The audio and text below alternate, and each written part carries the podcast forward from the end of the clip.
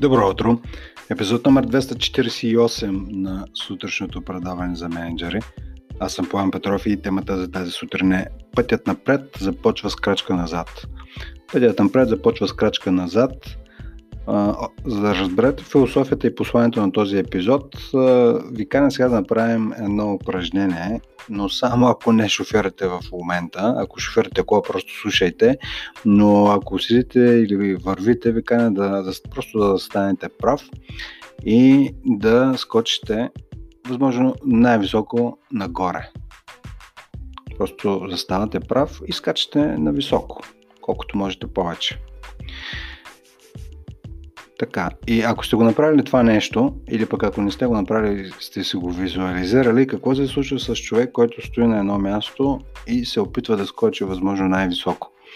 Това, което се случва инстинктивно е всъщност вместо от място, което сте просто да се изпълните още повече да скочите, това, което правят повечето хора е да приклекнат, т.е. да се засилят и след това да се изстрелят нагоре и да стигнат възможно най-високата точка, която може да, да застигнат. Тоест, за да скочите възможно най-високо, по някакъв начин се засилвате и прикляквате, т.е. има един момент, в който се стига една по-ниска точка, нали, това в вертикално отношение, а в хоризонталното бягане е аналогично. Тогава, когато тръгвате напред, всъщност има една засилка. И за тази засилка ще стане въпрос в този подкаст епизод.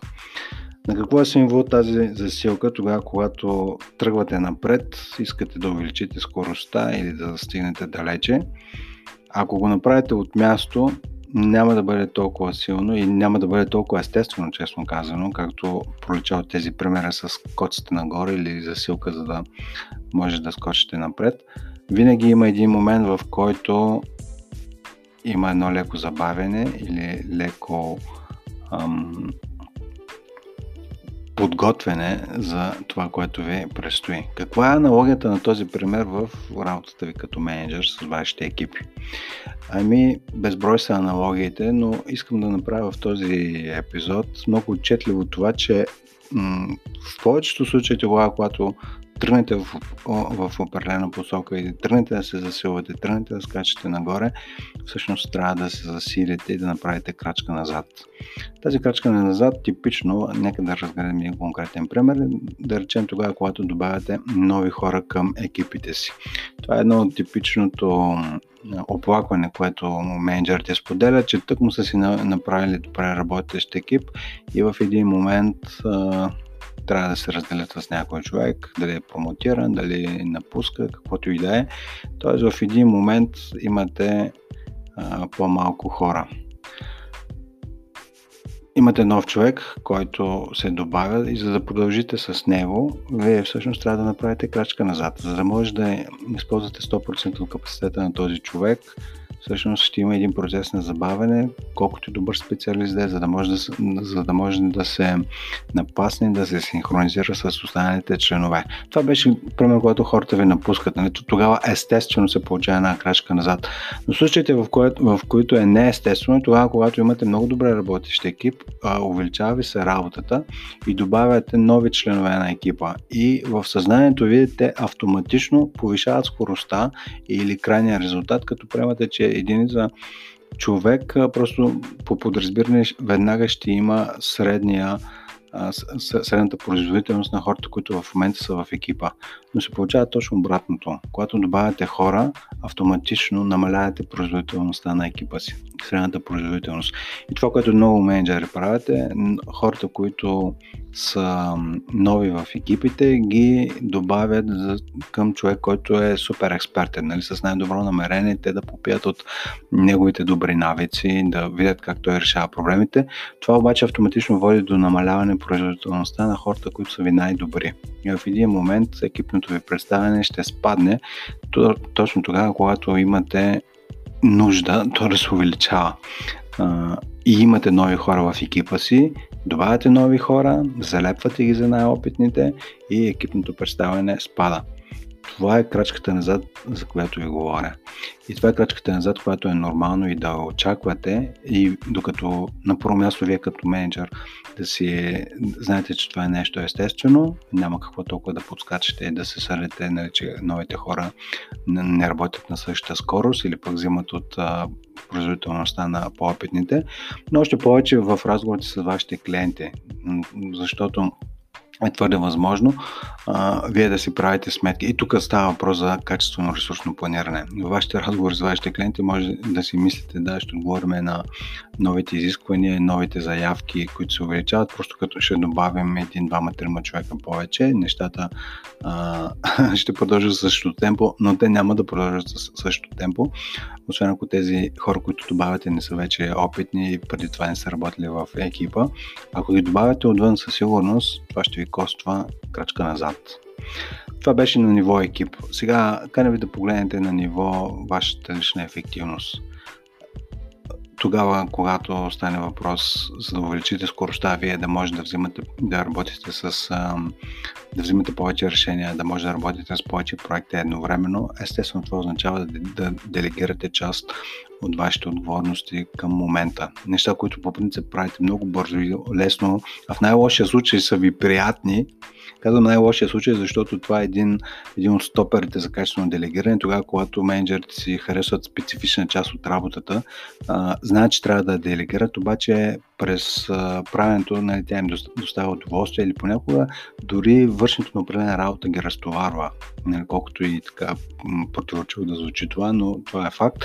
Нали, правейки нещо, той им създава ред, фокусира ги, вкарва ги в зоната, в така наречения поток и им помага. И те, въпреки че им отнема време, не искат да го делегират на някой друг, именно поради това, защото ги успокоява и ги центрира. Какво се случва тогава, когато трябва да, да, делегирате? Т.е. тук фокус, фокусът е върху вашата лична ефективност. Еми, за да направите крачка напред, да ви се освободи повече време, трябва да направите крачка назад. Делегирането на отговорности означава, че трябва да обясните какво прехвърляте, понякога дори и как то да бъде свършено.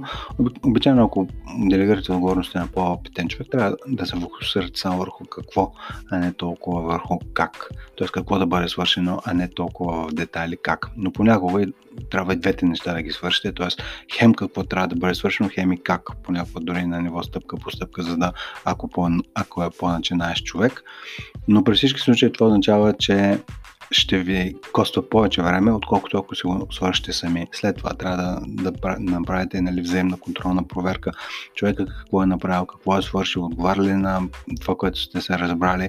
При всички случаи засилването или пътят напред в този случай да имате повече време за стратегическо мислене, означава да направите стъпка назад, да се натварите в процеса на делегирането на първоначални на някои отговорности, които са като студени точки. Тоест, студена точка означава а, времеемко е, нещо, което отнема значителна част от времето ви, но е с ниска добавена стоеност и някои неща от бизнеса могат да бъдат с ниска добавена стоеност и да ви носят удоволствие. Нали? Това особено при хората, които са финансисти, се, се случва доста често. Част от нали, анализите да разберете, да вникнете в причинно-следствените връзки на различните финансови показатели, защо как се случват, не го давате някой по-млад анализатор, искате вие да си го свършите, защото ви е интересно да си го направите. И толкова колкото ви е интересно, толкова и ви пречи, защото в един момент, нали, вие, за да сте добър а, менеджер, финансов менеджер, сега се сещам това, защото из, изминалия месец а, имаше няколко такива случаи, а, изподеляния за това как а, финансистите наистина толкова много се обичат работата, че в един момент а, работното им време буквално става до 10-11 часа вечерта. Особено около критично важните дни, където до определен срок трябва да бъдат ам, извършени определени репорти или определени плащания към бюджета и към хората и нещата стават много цветни. Така че пътят напред започва с крачка назад. Каня ви да се замислите на къде, къде трябва да увеличите толерантността си, толерантността си към това, че ще има крачка назад.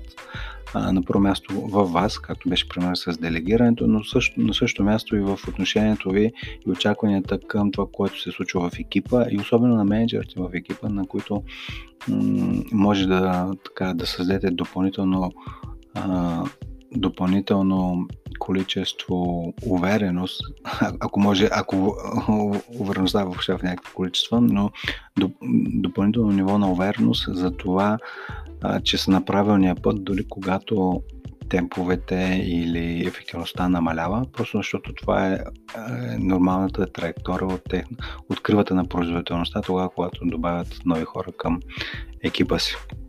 Това беше за днес. Пътят напред започва с крачка назад, така че кара да направите крачка назад, ако искате да стигнете далече или пък от място, без крачка назад или без засилване, вижте докъде ще ви стигнат целите. Хубав ден ви пожелавам и до скоро.